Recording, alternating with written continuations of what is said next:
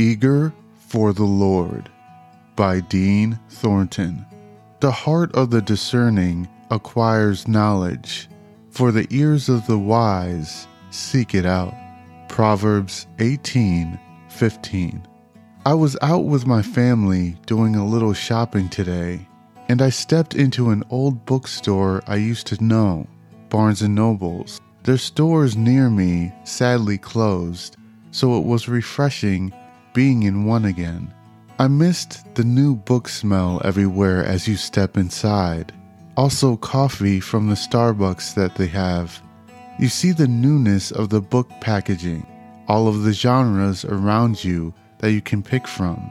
And the best thing, the calmness of the store.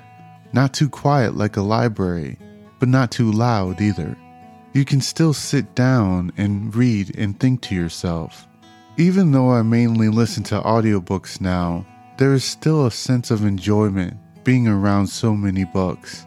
There was an urge to want to gain knowledge and to find something to pique one's imagination, to spend money, but also to refrain from spending too much at the register.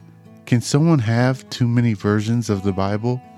As I continue to grow closer in my walk with the Lord, that's how I want my urge to be in learning more about Him and His teachings.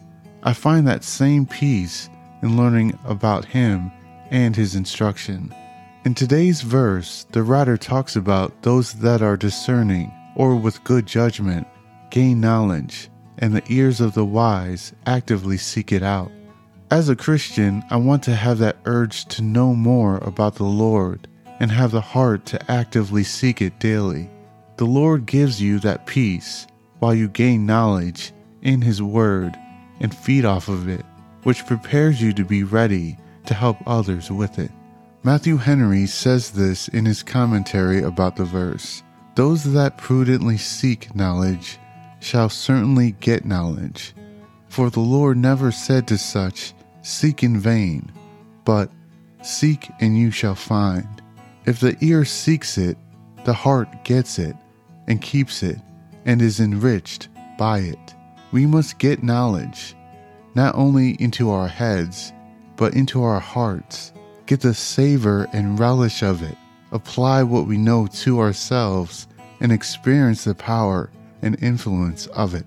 Try and seek the Lord yourself in His Word and gain the knowledge and instruction that He has prepared for you.